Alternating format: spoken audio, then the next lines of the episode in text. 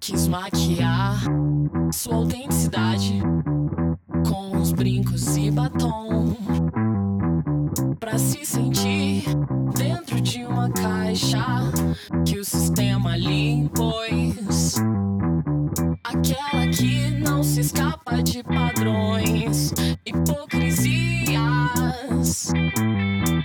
Mas você se reconhece no espelho, você se apetece.